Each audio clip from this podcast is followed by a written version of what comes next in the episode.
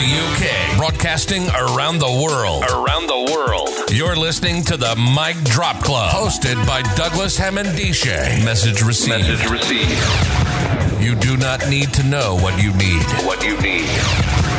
Just engage with the podcast feed. Just engage with the podcast feed. Providing weekly insights into cool stuff we've read, saw, did, or heard about what made us say, wow, eureka, damn, nothing is off limits. If it motivates and inspires you to reach your goals, then it shall be discussed. Featuring guest interviews from high performers and people of influence, and weekly awards for the best mic drop moment. This podcast is guaranteed to leave you pumped up for the week ahead.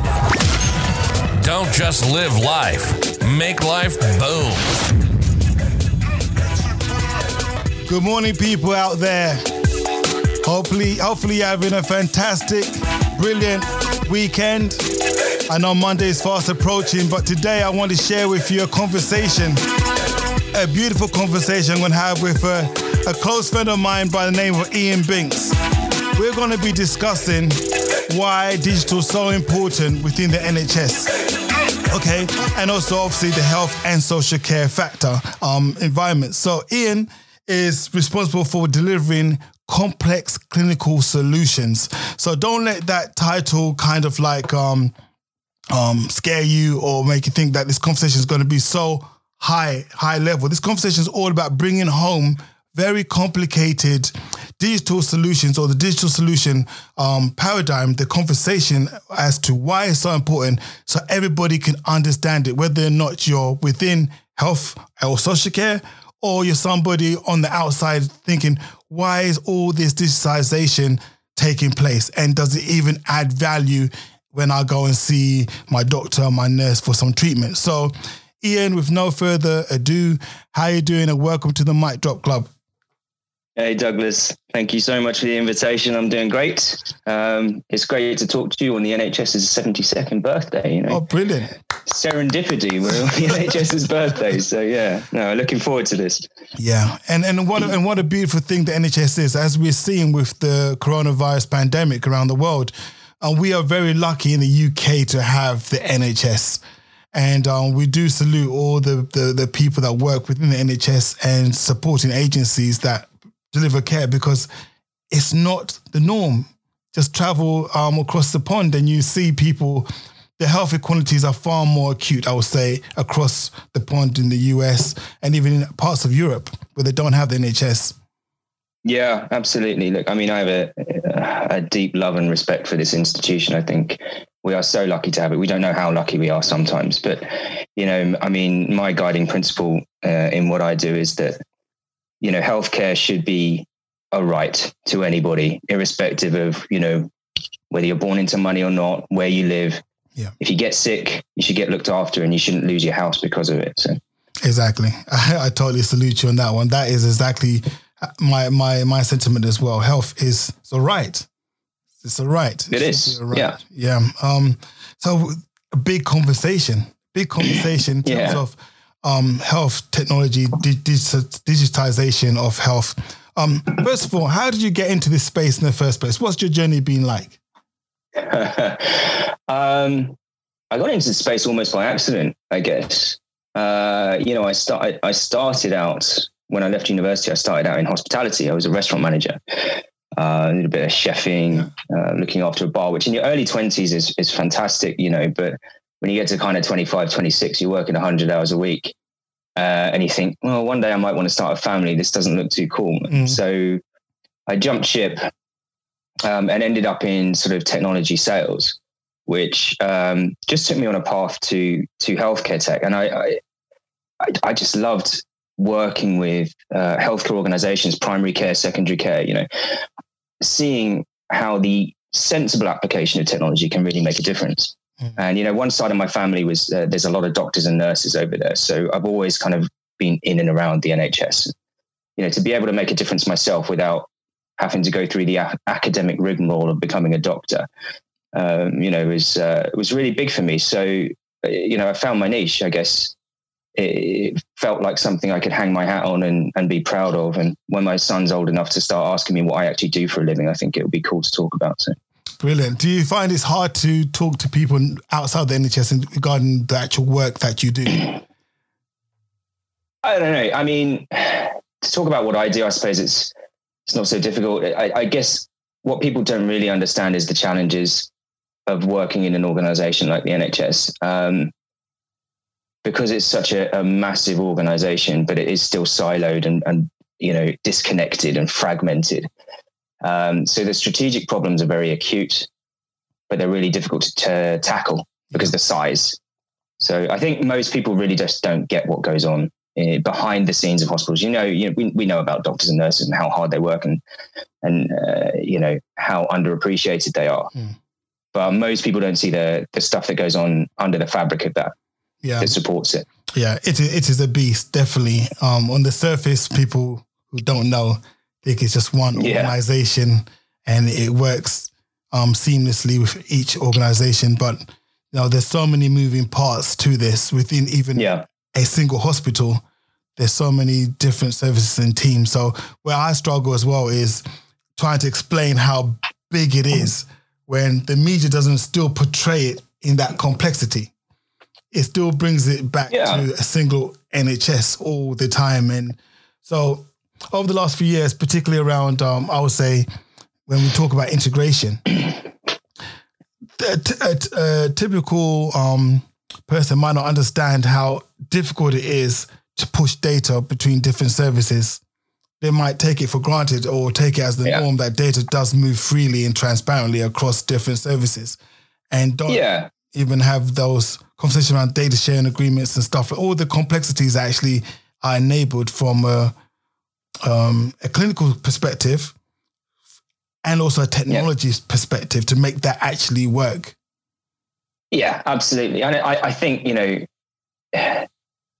for, for most people out there, the NHS is the NHS. It's one organization. And so, you know, why, why, why is it difficult to share records amongst different parts of it, whether it's mental health and acute health, or whether it's your GP and your hospital.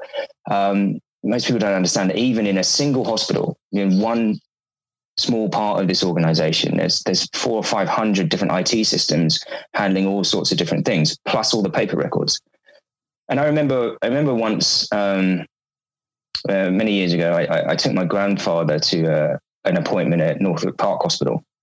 Um, so he was getting the results of a scan, and uh, you know, we, we we walked in there. We went to sit down and get the results of the scan, and the, and the doctor sat there and he he opens this massive paper record. I mean, it was like a foot thick because you know my grandfather was like ninety four, and wow. you know he'd been around the block a few times. Yeah, so he had this this gigantic paper record, and he's going through it, and he goes, right, so you're here for a a dye scan, you know, to see see about the circulation in your leg.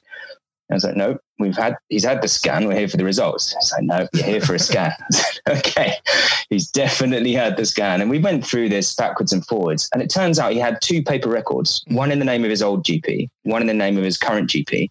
And there was no rhyme nor reason to what's going into each of these records. It was just pretty random. So some of the stuff's in one record and some of the stuff's in another record. And I, I just sat there and I thought, it's wrong. It's wrong. This is wrong. Mm. You know, because that guy was 94 years old. He's Cypriot. If he was on his, his, his own, he would have just had another scan. You know, and that's not right. This this is where the the the wastage starts to come in. That's one case of one patient in one hospital. And this kind of thing is happening all over the place. So. Yeah, exactly. And, uh, and uh, you talk about the wastage.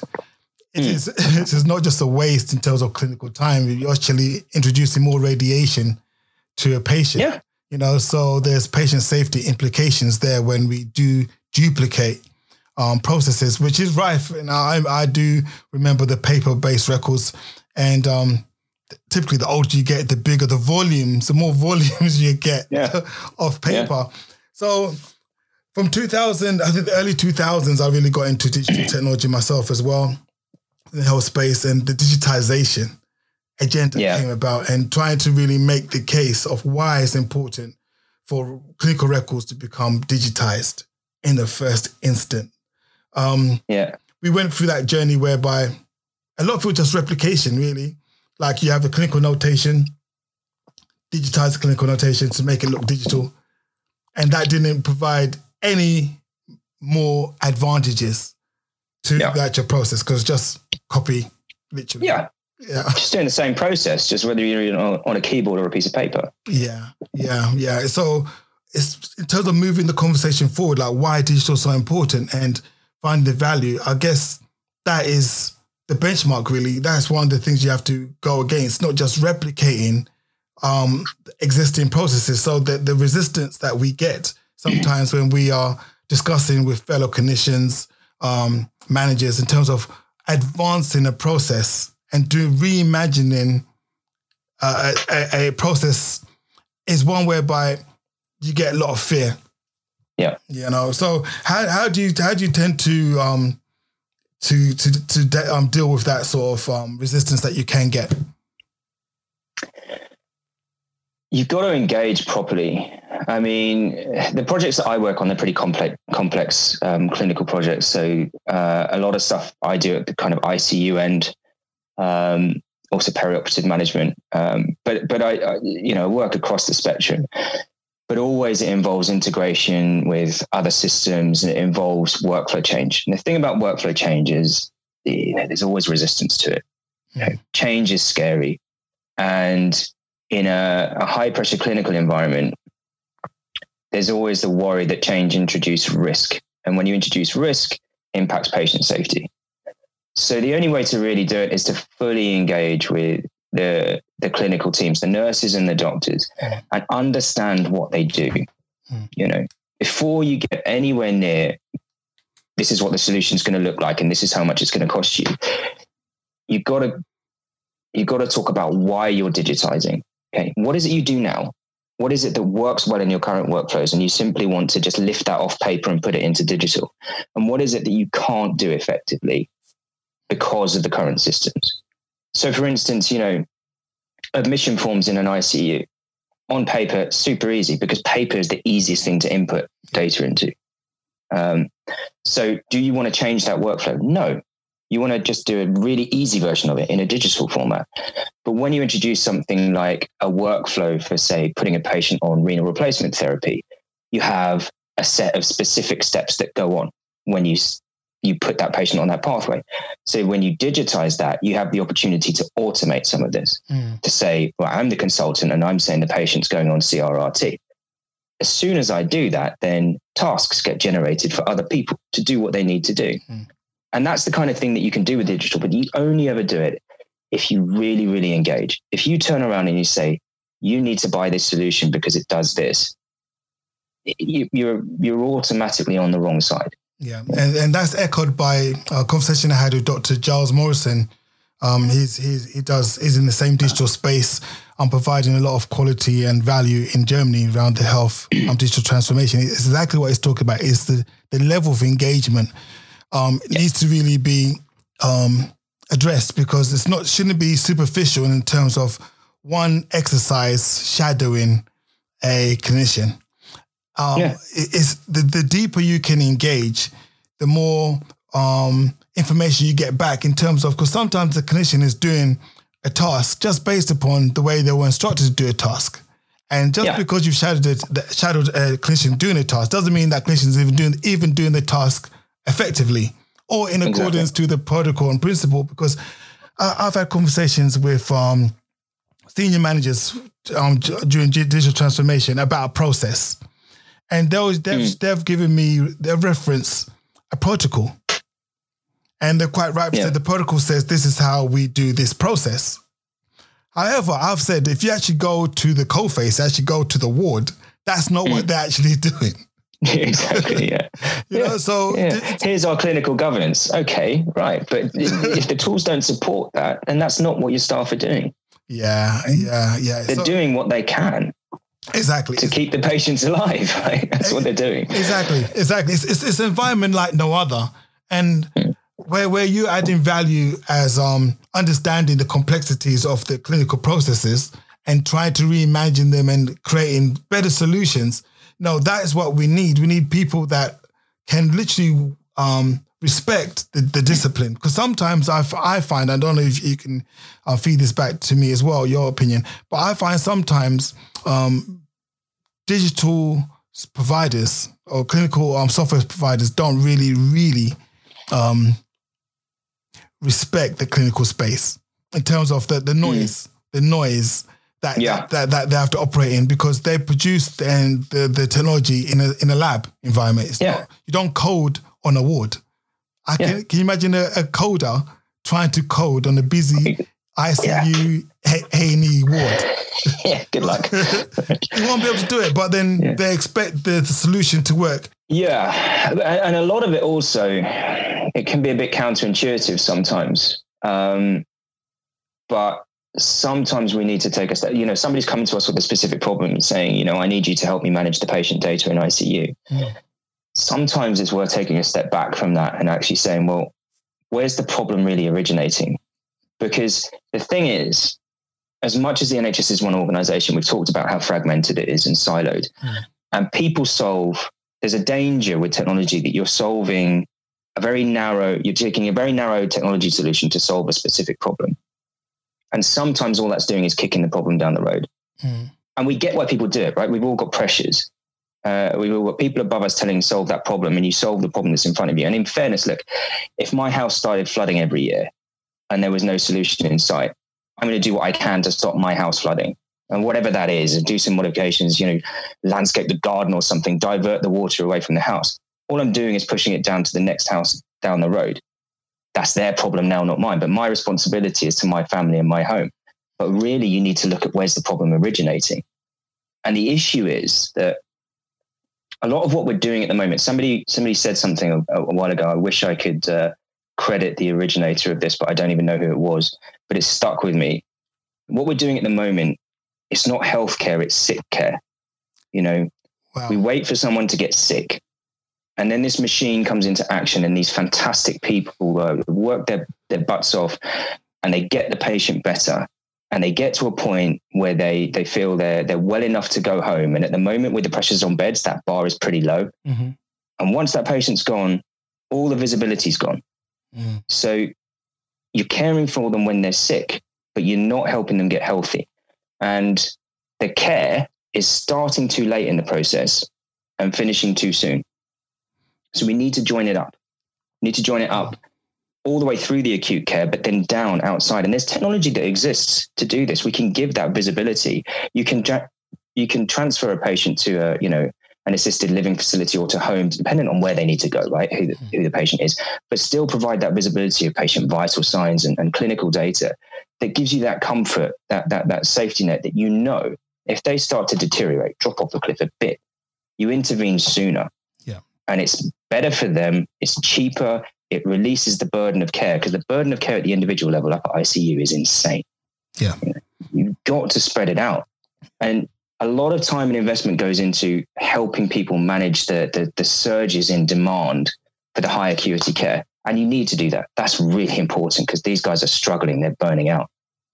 But part of that is not actually putting stuff into that area part of that is understanding why people get there in the first place. Was, if you start doing healthcare instead of yeah, sick care, yeah, yeah, you can get there. That that that was profound, and and I don't know what? As as you're saying, I was looking for the button, so, so you, you have to get this retrospectively. Okay, guys, everybody ready? Atomic mic drop.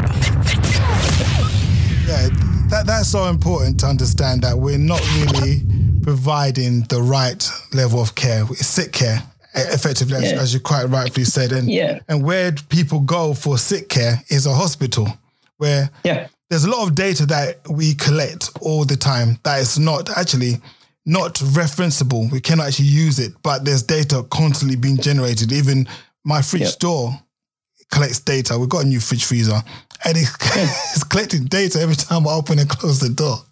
So yeah. there's data all around us. It's making insights of that so that we can be more preventative. And you're quite right in terms of if we get there soon enough in the care yeah. space, we could provide intervention that is le- le- cheaper, less invasive, yeah. and has better outcomes, which is what you're Com- quite, quite right to say. exactly, exactly, because it's so reactive at the moment. And you know, these people are fantastic at reacting. They they save lives day in, day out. But you know, just every hit they take, they keep moving forwards, and it's so fun, fantastic to see. But you know what? Why do why do they have to get hit so much? Yeah. Why can't we just mitigate that a bit? You know, stop doing so much reactive care and start doing preventative care. keep people healthy longer. Yeah, yeah it's a it's a very very big conversation piece because um, if you're trained in one way, like I was trained to help people that are already unwell mentally. That's, yeah. that's in the house. I'm already trained. The preventative stuff has come along my journey as a qualified mental health practitioner. I understand mm. recovery models and preventative care, but it was really my training was really much focused as to what then do you do when somebody is having acute mental health breakdown, etc., etc. now, if you got clinicians across different spectrums that are trained in a very reactive way of working, I would say a lot of work needs to be done in re-educating the educators that train these clinicians. Yeah. So that they can see upon qualification uh, upon qualifying with your of your um, registration, you're already thinking in that mindset and you can position yourself and know that there is a role for you to play outside of the immediate hospital. Because I think if you look at where most of the um, employment takes place, it's in and around the hospital, whereby yeah. there are opportunities to work in schools, for example, school nurses, doctors, all of that kind of stuff, universities, um, police cells. You know, there's there's so many ways you can go work within the health and, and social care um, perspective. But I think we need to do a lot more to highlight the the breadth and the depth of mm. what you can do before somebody actually gets unwell. Yeah, and a lot of that is supporting, you know, what you do with the data. So if you're supporting the management, so if I come back to the critical care environment where I spend a lot of time, yeah, there's so much data. There's masses and masses and masses of it. Mm. Um, it is difficult to use, and you know the, the primary function of, of the, the critical care doctors and nurses is to keep their patients alive long enough for them to get better. It's, mm. it's life support functionally. Yeah. Right? It's, it's, it's supporting organs and bodily functions until the patient can get better and, and, and, go home. But all the time you're generating so much data. And what we can do with technology is support. How do you get that data out and, and, and then use it for research? And a lot of the critical care consultants that I work closely with are, are really super focused on this because yeah, you've got to put the fire out. You've got to keep putting the fire out and that's keep the patient alive. But you've got to work out why the fires keep starting and using this data, like proper structured data, where you can start to understand what are the biomarkers for sepsis, why do certain patients with COVID nineteen develop these, you know, blood clots and their lungs go really bad, whereas others don't.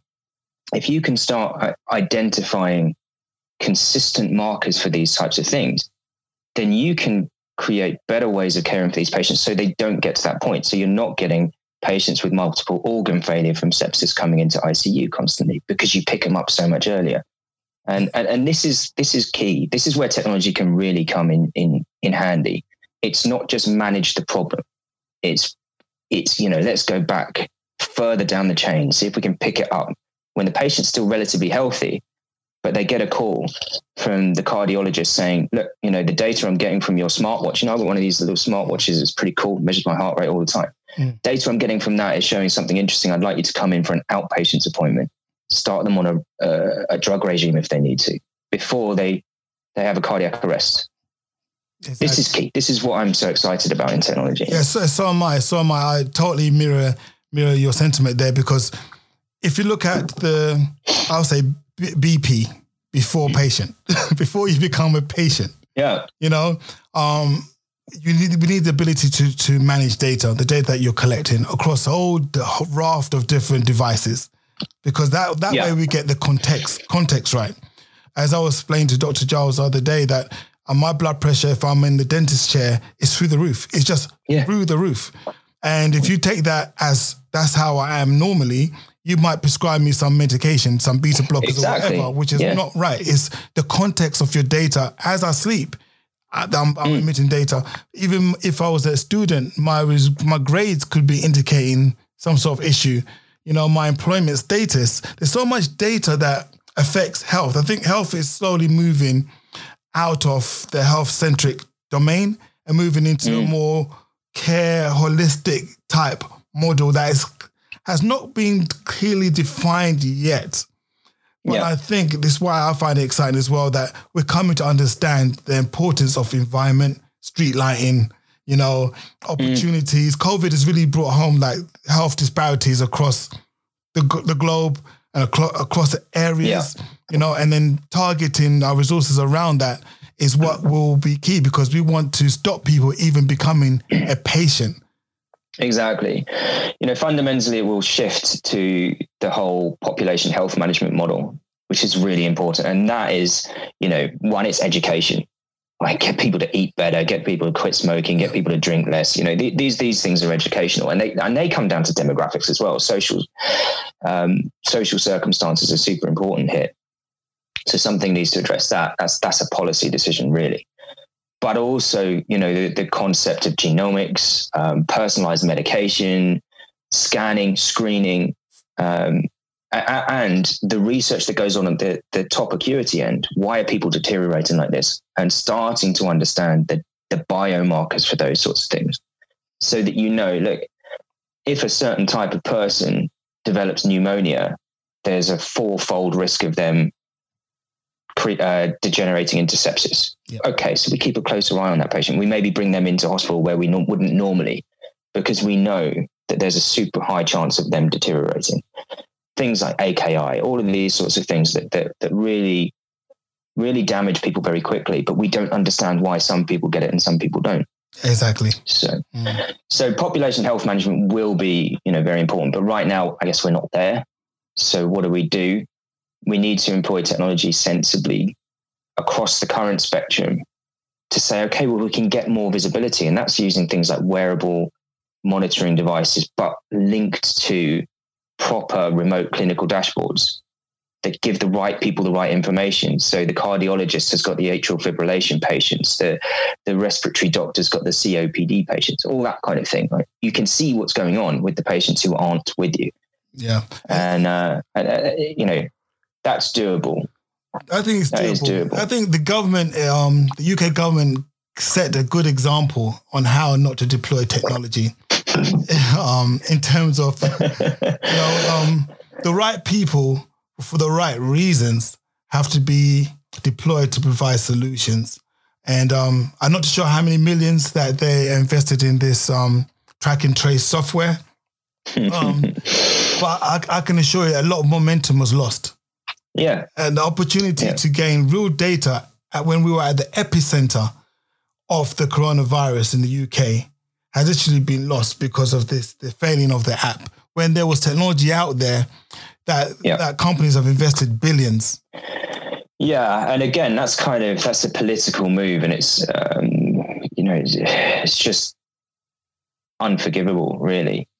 Um, this is one of the worries with with technology. You know, I mean, it, I, I love digital health for what the potential it has to offer, but mm-hmm. there's pitfalls. There's there's issues where people create technology that really is solving a non-existent problem, and then they're looking for problems to solve with it, and that gobbles up investment that could be used elsewhere, and it and it distracts from the real solutions. And then there's the more insidious problem, which is where technology is used to paper over real systemic problems. So where you look at, you've got 80 odd thousand vacancies in the NHS. We just don't have enough nurses and we don't have enough doctors. Mm. And you start deploying technology that says, oh, it, sh- it saves 40 minutes per shift or, you know, 10 minutes per patient or whatever. And what that's doing is creating this mirage that that problem of the lack of staff is not such a problem. Oh, look, you know, this nurse has done a 12 hour shift and now she only has to do 20 minutes of additional documentation that she's not getting paid for mm. instead of, you know, two hours. Great. But is that solving the problem for the nurse? No. You know, it's papering over, it's creating this mirage, and it's not acceptable because it allows people to get, get away with these policy decisions of not filling those gaps. What you need to do, instead of investing in this technology that, that, that's papering over the cracks, take that investment, use it to pay nurses what they're worth, pay doctors what they're worth, make it more attractive for, for people to train as nurses and doctors, make it more attractive for people to come to this country and work in the NHS. Hmm. Why are you spending money on technology that makes it look okay? Yeah, you know, you've got to support the staff first, right? Because it's it's it's not just that there aren't enough of them. People are burning out. People are suffering from serious mental health issues because it's traumatic. They watch people die, mm. you know, mm. and it's not okay to just say, well, just get on with it with your 27 grand a year and I'll clap on the doorstep for you. I'm sorry, that's not cool. No, you're, you're so you're so right. And um, I've wrestled personally some real horrific scenes, and I've known that I can't really go anywhere outside the clinical environment for supervision, for support around that. It is an environment like no other. We we shouldn't treat our nurses, our armed forces, in, su- in such a way. We need to actually respect the um, Yeah. the the discipline that they go through to do the to do the task that they do so well. Um, I think um, in support what you're saying there, a big thing I've noticed is this whole wants and needs discussion. Yeah. You ask a clinician what they want, typically, yeah, they'll give you things that typ- they might not actually need, you know, Yeah. and they end up and if software companies develop on the basis of a want, you find that the service doesn't improve clinically or in a far more efficient way. I.e., I just want a tablet. I want my Yeah. clinicians to walk around with a tablet. You know, how many hospitals, how many wards out there have invested hundreds of thousands on on those types of solutions, and they're actually now, um, what's it called? Um, they're they're now hidden in the top drawer in someone's office. Yeah, yeah. Yeah, Ne- never yeah. deployed because it was a want. It was a want. I think at some point we need to move to needs. Yeah, mm. within particularly when you work around with um, taxpayers' money. I can Yeah. I can have a want all all day long. Like in Sing- in Singapore, for example, I think the speed limit is something like 30, 40 miles an hour in Singapore. Mm. But they've got the most Ferraris in mm. Singapore because people want them in Singapore. Yeah, yeah. But it's not practical. It's okay, it's your own money, you do what you like with it. But when we're working with taxpayers' money, there's no good saying, I want a solution.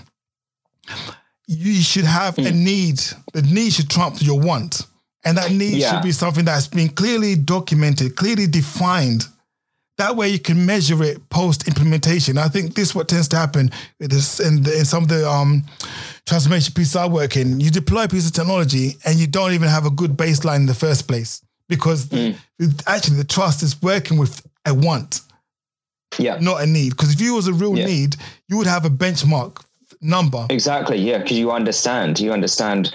You know, your mortality rate's one point three or something like that instead of instead of one or below one.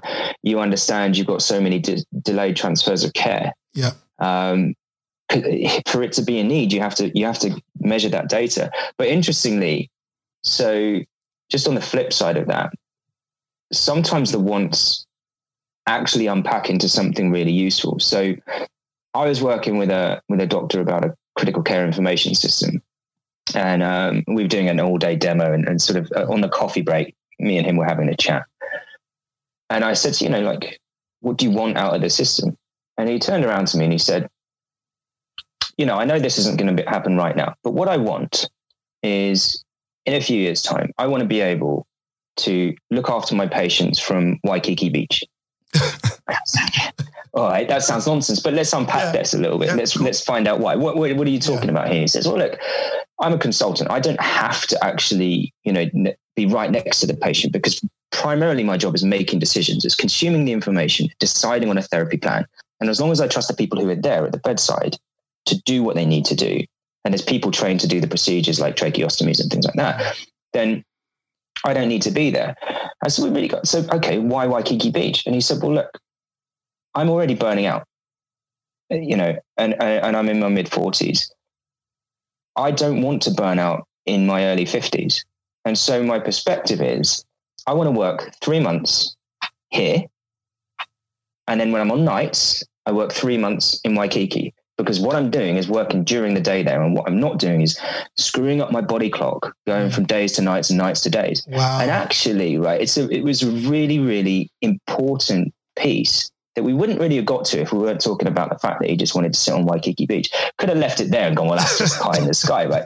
But actually, it's a really, really key point. it is. is, it is. It is. Okay, yeah, because you understand, you know, he he's going, if I burn out in my mid 50s, who's taking over from me?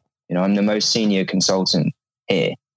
Who's coming up behind me? You know, and uh, yeah, it, it, it was it was a really interesting moment for me because I thought if we don't have these conversations, you know, we're not really understanding what the technology is doing for these people. Yeah, yeah, because ultimately technology, and this is where I've stopped using words I try to. So if anyone can has quoted me saying enabling, fine, I accept it. Right, I'm, I'm trying to. I hate that word enabling. I really do, but I find myself using it.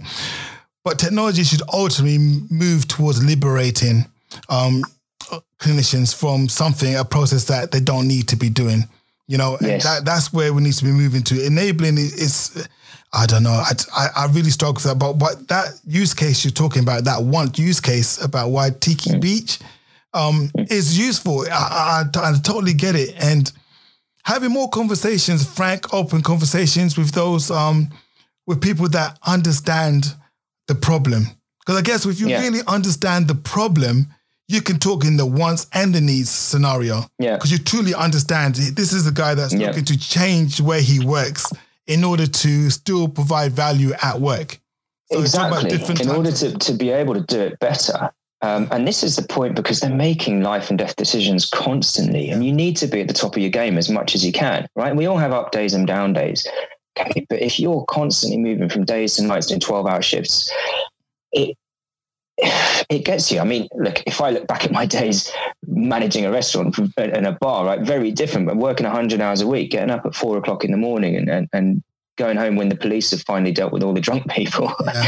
it, it gets to you. You make bad decisions. And we have the power to do something about that if we really, really understand what their problem is and what the technology can do. Because fundamentally, you know, remote working from Waikiki Beach, is there is there architecturally a problem with that? No. No. I guess the issue at the moment is things like, you know, connectivity, bandwidth. Governance. Can you guarantee that you'll be able to to have a live connection? But you know, it, it, these are the interesting things. I think you know, it's it's the humanity of the piece rather than just saying, "Well, I've got this cool piece of technology. Do you want it?" No, it's brilliant because um, what we've seen with COVID, we've seen a compelling reason for people to uplift the conversation around um, like what we do now, Zoom conversations, Skype calls, all of that kind of stuff. And these were this has been technology that's been languishing in the NHS for over 10 mm. years. Over 10 years. Yeah. People yeah. had the ability to engage in conversations remotely but yeah. it fell down on governance. It fell down on how can I be sure that you're in a secure environment and no one's listening in on the conversation yeah. and where all of this kind of stuff. But now, compelling reason um, COVID 19 hits. Do you know what? We have to find a way to engage and communicate. So now we are where we should have been 10 years ago, at yeah. least 10 years ago um, which is which is fine. And I feel sorry for Skype, by the way, because yeah, well, they they they had the technology, maybe the business business model wasn't quite right for the NHS, but Zoom just came in and zoomed away. yeah, yeah. The Skype use, and I think there's a lesson there as well in terms of software companies, um, remaining buoyant throughout the whole sales process because it's so easy to go away with your toys when you realize, when you come to conclusion that a trust doesn't have the money or doesn't have the the inclination or they prioritize something else over your technology for mm. that particular year and go away with your toys and say, forget that trust. Just forget about yeah. that. You know, it's just staying buoyant, staying, adding value, um, white papers, checking on the trust. You know, who knows? They might always keep you in front and center in their mind. So when things do turn around, you're there. Mm. But I know yeah. many senior executives who, when COVID COVID nineteen hit, weren't thinking about Skype at all. mm. No, no. I mean, at Skype all. kind of pioneered all this sort of stuff, but then just didn't really develop. And you look at the, the, the functionality that you get with things like Teams or, or, or Zoom or whatever. Exactly. Um, what people need to do in these meetings they, they, they went those other routes because they just felt like, you know, Skype doesn't really do enough. Yeah. yeah. And, and we're seeing that with, um, because as clinicians, we always look for a way to solve a problem constantly. So when WhatsApp mm. came out, we were thinking, okay, we need to send messages across this hospital. We yeah. don't have the integration piece.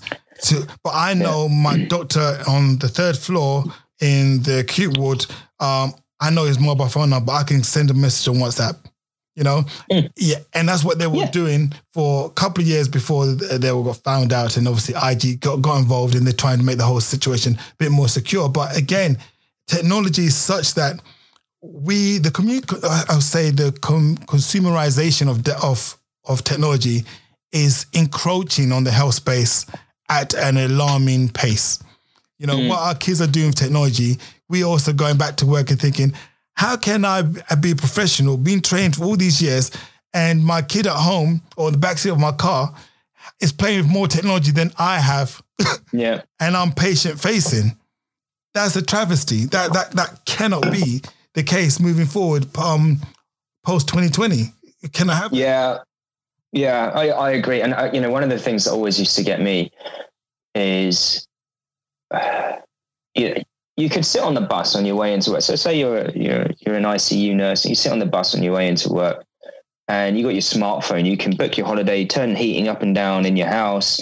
You can, you know, look at your your web cameras to see if the dog's eating the rubbish, yeah. all sorts of stuff. Book your, your, your tell the delivery driver you're out to deliver to your neighbor. All these cool things you can do all of that. Then you get into hospital where you're looking after the sickest patients around, and they give you a stack of post-it notes and a pager and a pen, yeah. and say, crack on. Crack That's on. backwards. you know, that is absolutely backwards. It is. You know, the, the, the, the technology you have at your fingertips in the consumer world compared to the technology you have at your fingertips to save people's lives. It's just wrong. It's the wrong way around. It is completely, completely the wrong way around. Um, we talk about we talked about usability in the previous um, um, podcast. The in in technology's sake, and I think the way the tech works as well. you know, we yeah. we kind of like we need something that's truly intuitive.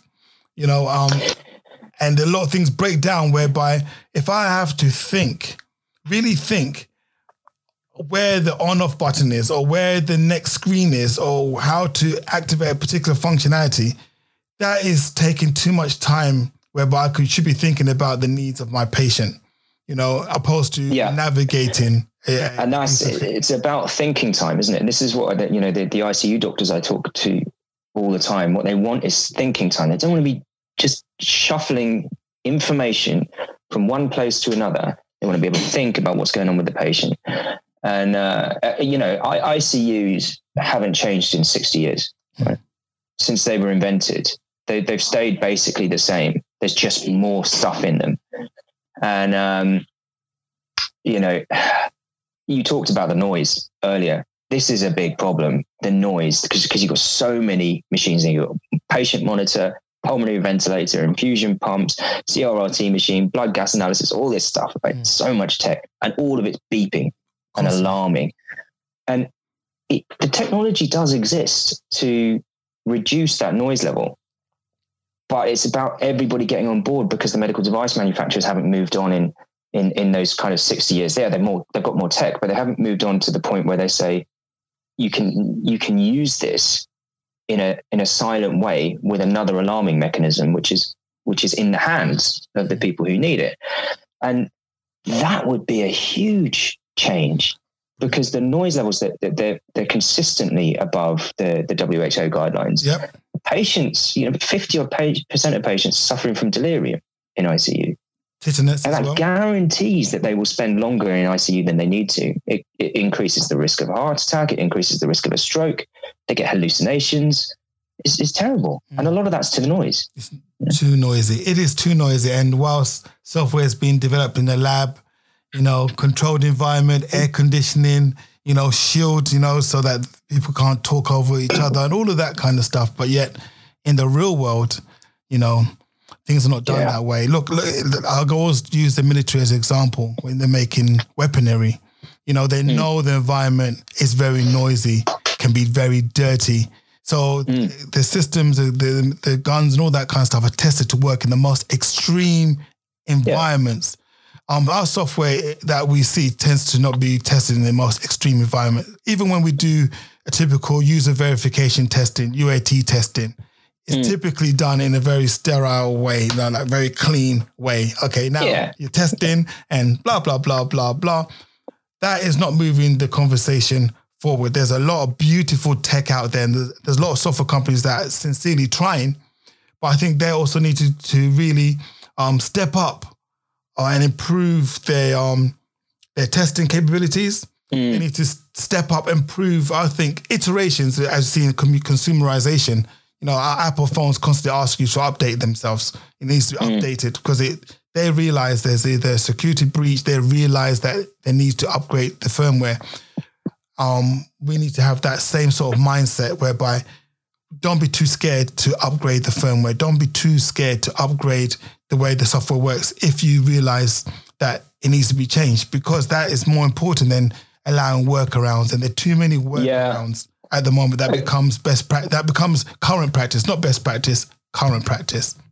Yeah, absolutely, and uh, you know I, I agree with you, and that that that's a change in the governance of how these these solutions are deployed in healthcare environments. That that that's kind of a both way um, conversation because it's it's also you know the IT people and the clinical governance people at the hospital end need to be open to more updates and, and how the updates are managed.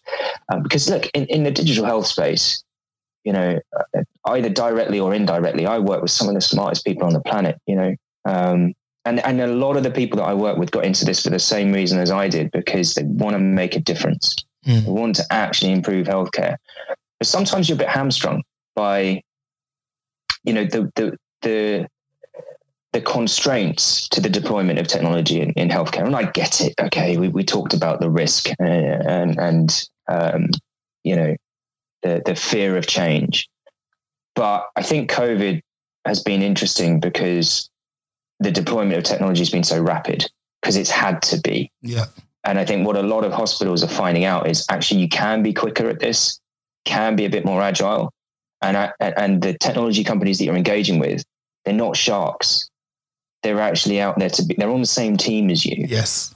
You know, Yes. so um, hopefully, hopefully that will that will continue. I, I Maybe not quite at the same pace, right? But but just don't go back to the way it was before, where it takes four years to make a decision, because the problem's been and gone by then. Exactly. And I think going back to the beginning, whereby a patient, when the patient is the patient on the ward, they have all the data. When the patient is discharged, the data is missing.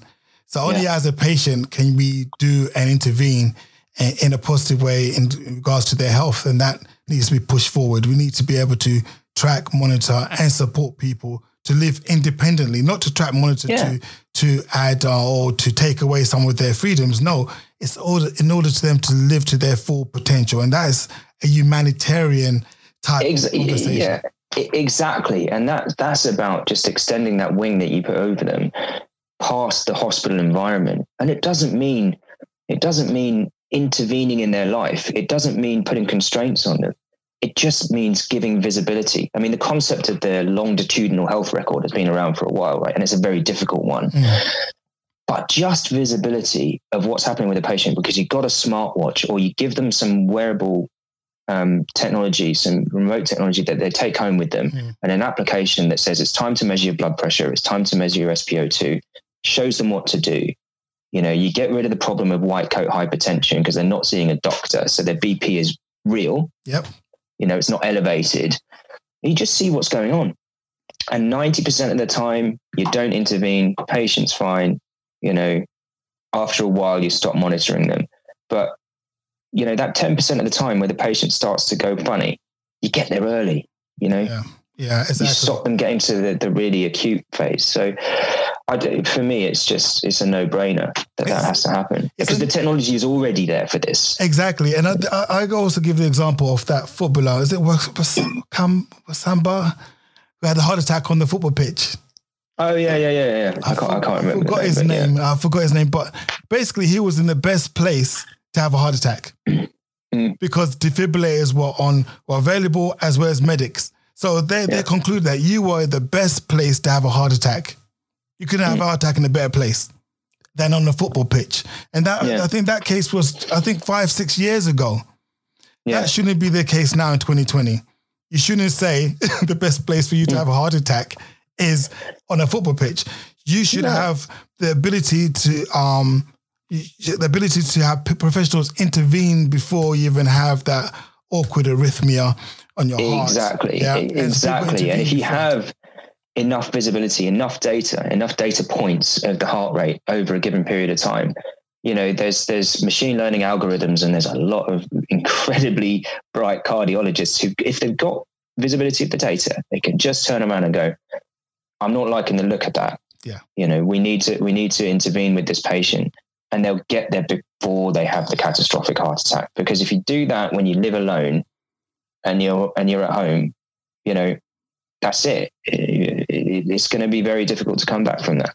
Indeed, so. So uh, we've we've travelled on this conversation, Ian, and I'm yeah. very conscious of your time. I'm, I'm, sorry, I'm sorry. I do have a tendency to go off on a tangent.